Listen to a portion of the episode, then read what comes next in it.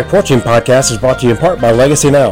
Legacy Now is a ministry I lead that exists to serve those that serve others, primarily in the student ministry space. If I can serve you and for more information about my ministry or to connect with me on social media, you can find more information at legacynow.me. That's legacynow.me.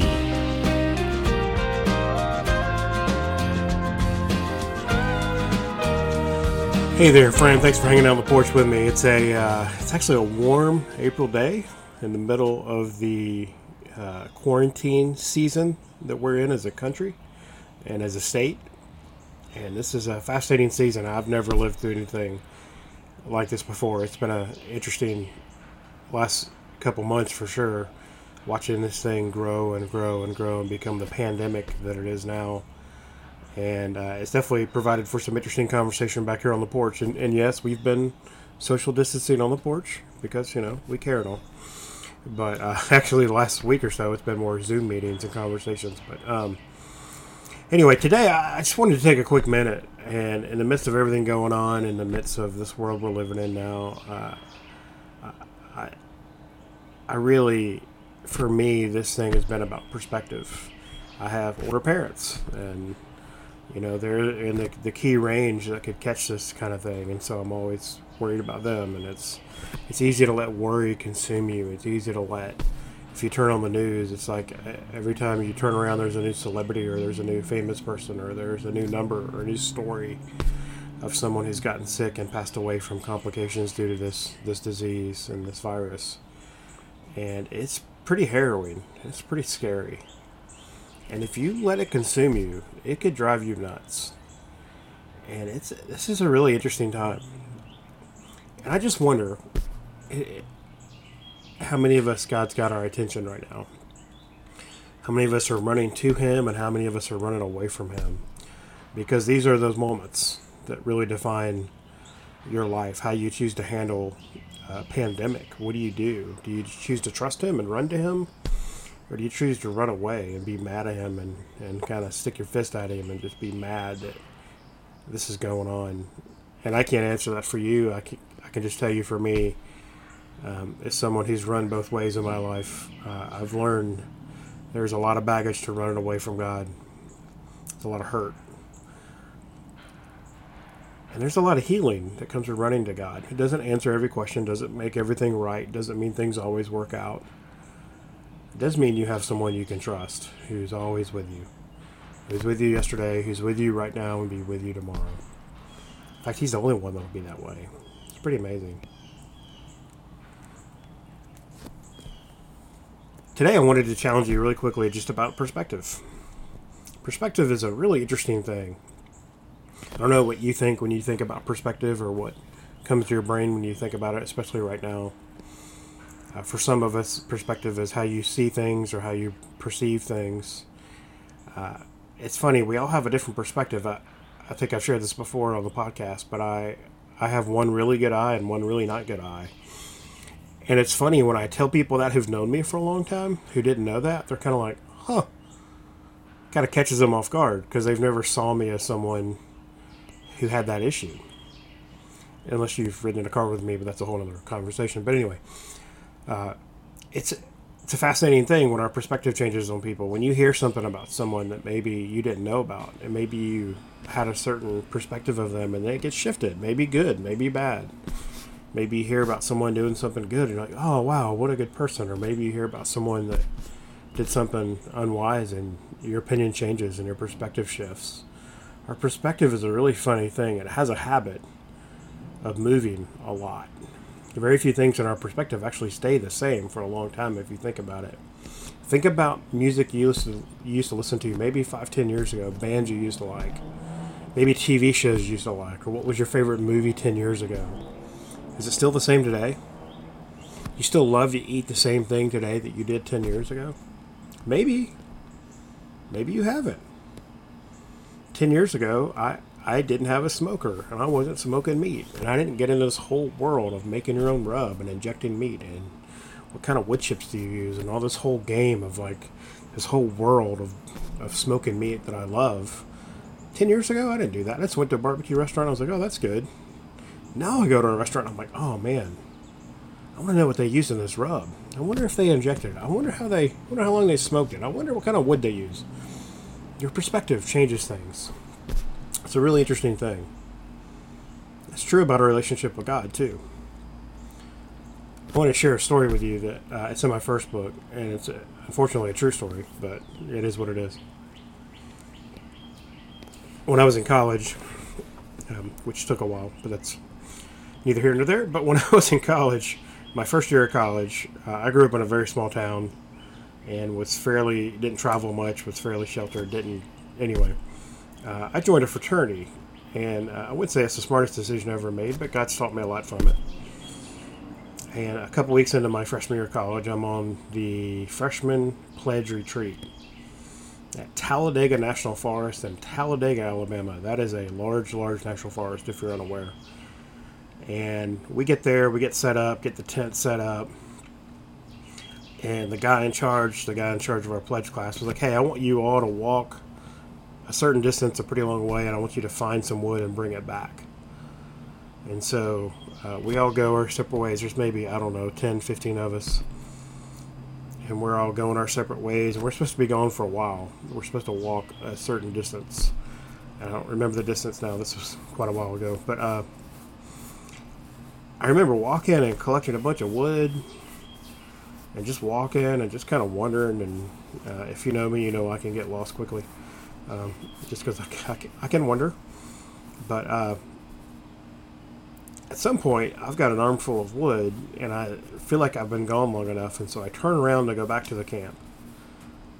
Except I'm in the middle of one of the largest national forests in the country, and I have no idea where I am. And this is the before cell phones or anything electronic. This was complete ghetto gangsta. You're on your own, and I was not a Boy Scout.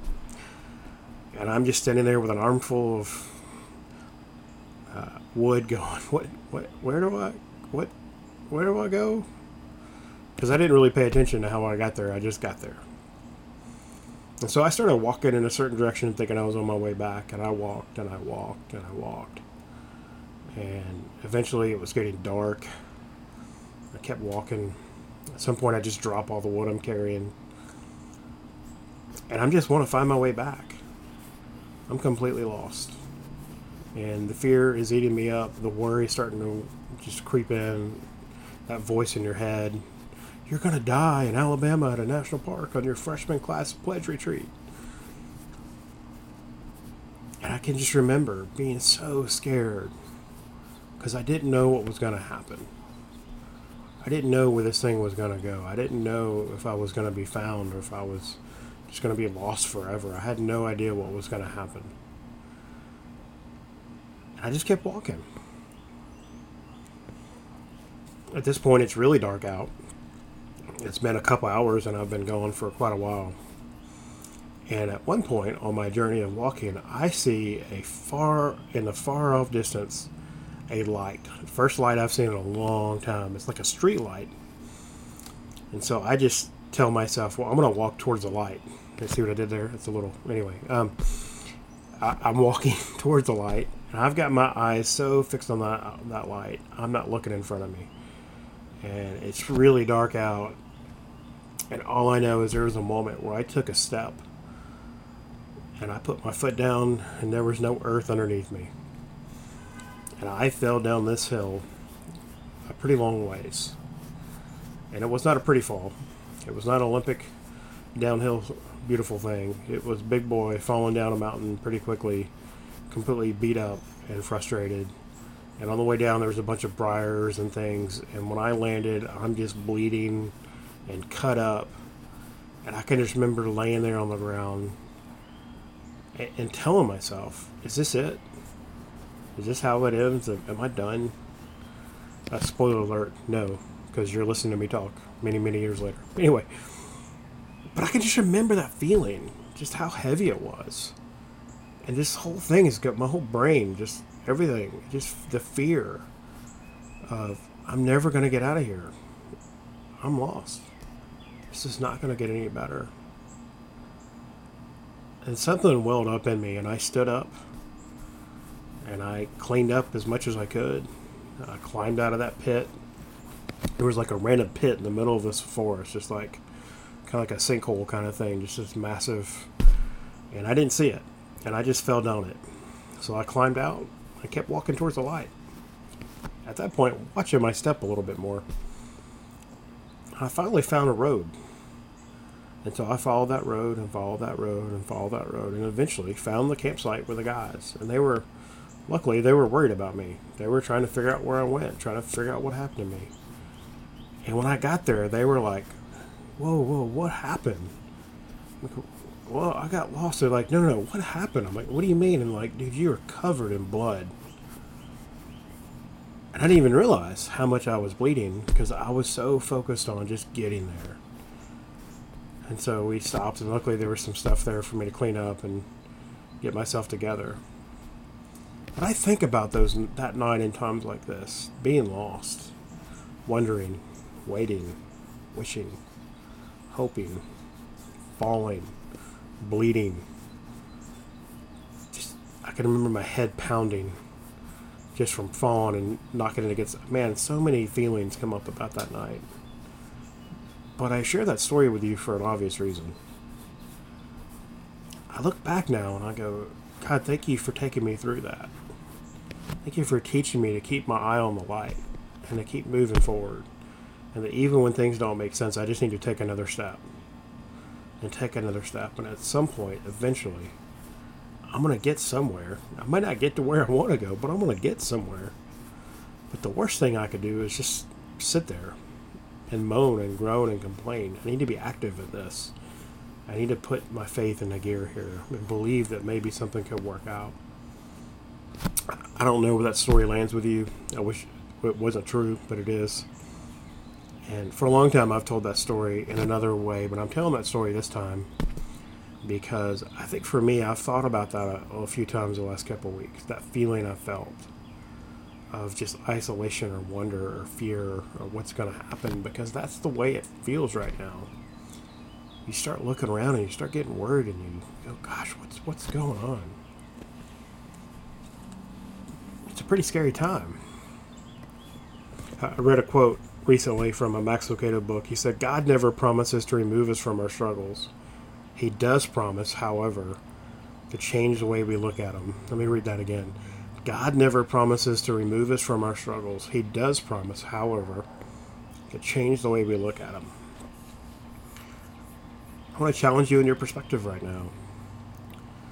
Maybe this season, whatever it is, as hard as it is, maybe for some of us, this is a season for us to really tune our attention in instead of looking at the struggle, saying, God, what do you want from me?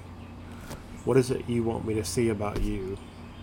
Or how can I be your hands and feet to others in this season? Leveraging whatever gifts, talents, and abilities He's given you. I, I don't know the answer to that. I just know at this point in my life, again, I've never seen anything this crazy, but I've navigated some really, really hard things with people over the years. If there's anything I've learned from all that, it's that sometimes you just need to be present, be available.